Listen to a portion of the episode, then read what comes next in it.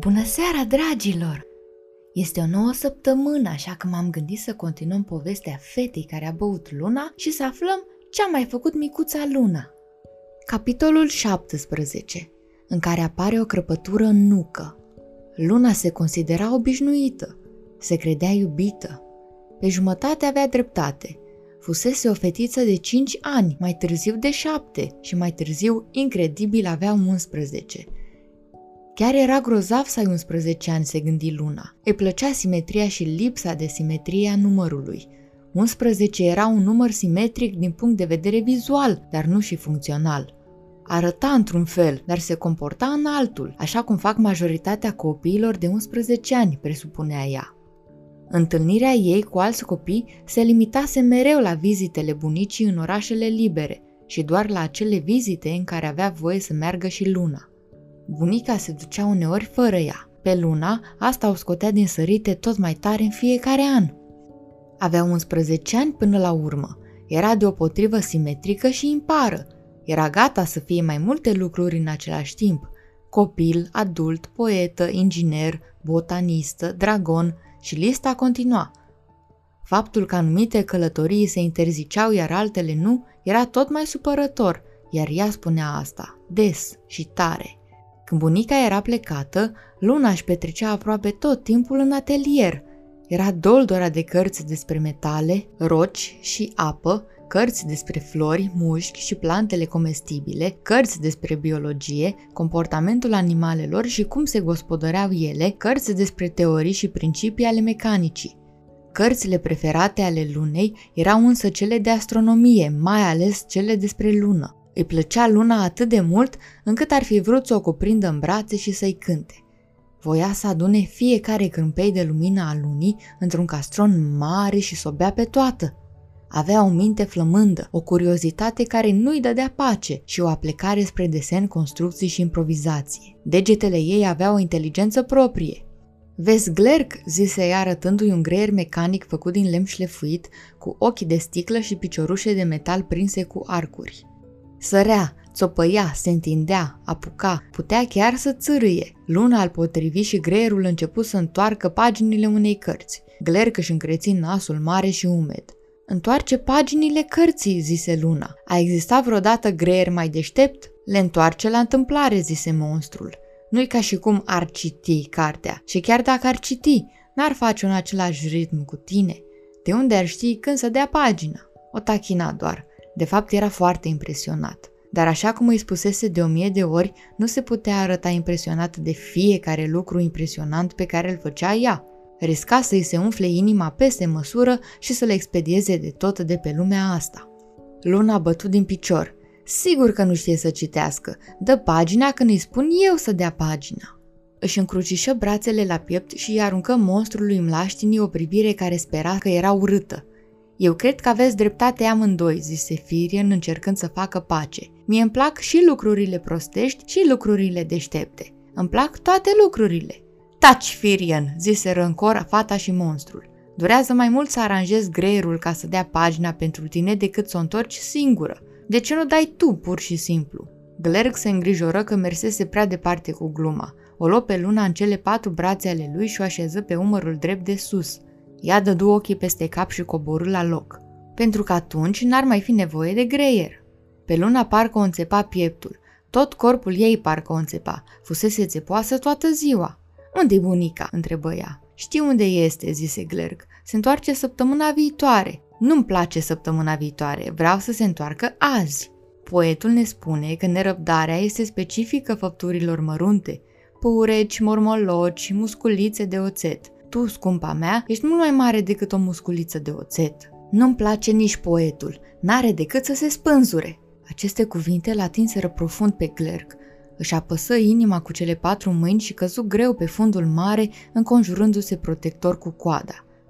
Urât din partea ta să spui așa ceva. De obicei cred ce spun, zise Luna. Firian zbura de la fată la monstru și de la monstru la fată. Nu știa unde să aterizeze. Vino încoace, Firian, zise Luna și deschise unul din buzunarele laterale. Pot să tragi un pui de somn cât mă urc eu pe creasă să văd dacă nu o zăresc pe bunica venind pe drum. De acolo sus se vede până foarte departe. N-ai cum să o vezi acum. și nici în zilele următoare. Glerg se uită mai bine la fată. Era ceva cu ea azi, n-ar fi putut spune exact ce. Răbdarea nu are aripi, recită Glerg în timp ce ea pleca. Răbdarea nu aleargă, nu explodează, nu se zbate, nu șovăie. Răbdarea este unduirea oceanului. Răbdarea este suspinul muntelui. Răbdarea este textura mlaștinii. Răbdarea este corul stelelor cântând infinit. Nici nu te ascult, strigă luna fără să se întoarcă, dar îl asculta. Glerg își dădea seama. Până să ajungă luna la poalele versantului, Firien dormea deja. Dragonul acela putea dormi oriunde și oricând. Era un somnoros foarte priceput. Luna băgă mâna în buzunar și îl înghionti ușor. Firien nu se trezi. Dragoni! murmură luna. Ăsta era răspunsul la multe dintre întrebările ei, deși nu-l înțelesese întotdeauna. Când luna era mică, Firien era mai mare decât ea, nu exista îndoială. El o învățase să numere, să adune, să scadă, să înmulțească și să împartă. O învățase cum să facă din numere ceva mai mare, să le aplice unor concepte mai cuprinzătoare precum mișcarea și forța, spațiul și timpul, curbele, cercurile și arcurile încordate. Acum lucrurile se schimbaseră. Firien părea pe zi ce trece tot mai tânăr. Lunei îi se părea uneori că el se întorcea în timp, iar ea stătea pe loc. Alte ori îi se părea că din potrivă. Firian stătea pe loc în timp ce luna gonea înainte. Se întreba care era adevărul.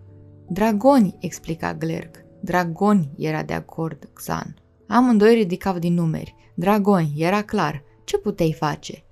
Numai că ăsta nu era un răspuns lămuritor. Măcar Firian nu încerca niciodată să devieze sau să dea răspunsuri zăpăcitoare la numeroasele întrebări ale lunei.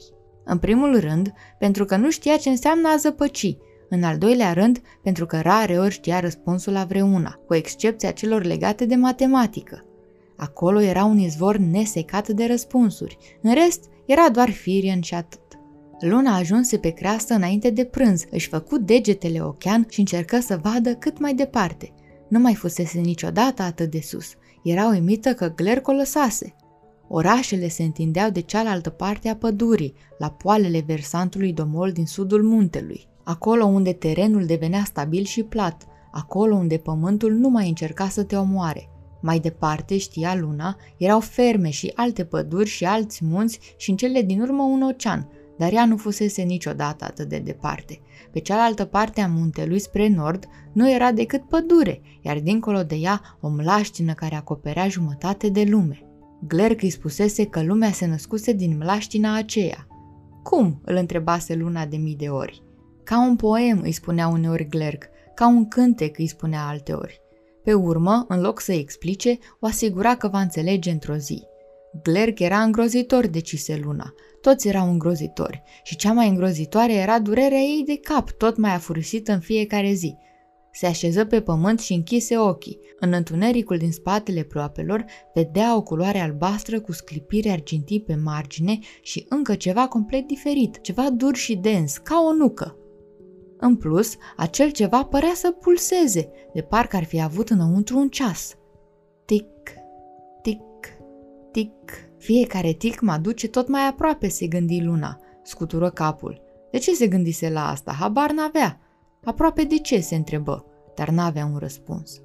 Brusc îi răsări în minte imaginea unei case cu cuverturi cu sute de mână pe fotolii, tablouri pe pereți și borcane colorate aranjate pe rafturi în rânduri colorate, ispititoare. Și o femeie cu părul negru și un semn din naștere pe frunte în formă de crai nou și o voce de bărbat îngânând – o vezi pe mama? O vezi, draga mea? Iar cuvântul acela îi răsună în cap dintr-o tâmplă în alta.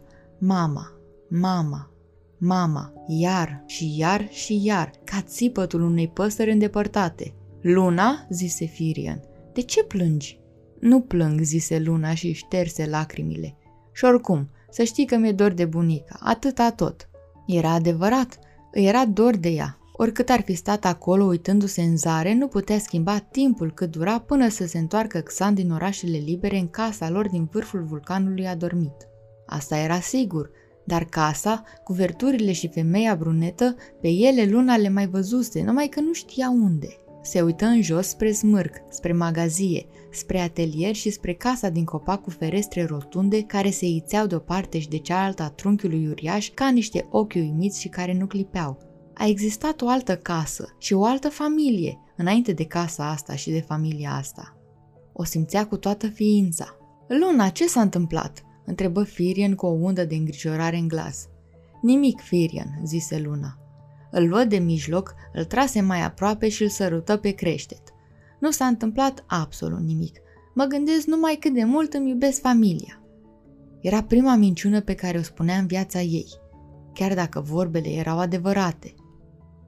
Ei bine, dragilor, se pare că Luna are acum 11 ani și cu cât se apropie mai repede de vârsta de 13 ani, atunci când vraja pusă de vrăjitoarea Xan ar trebui să se oprească, cu atât magia Lunei vrea să iasă la suprafață.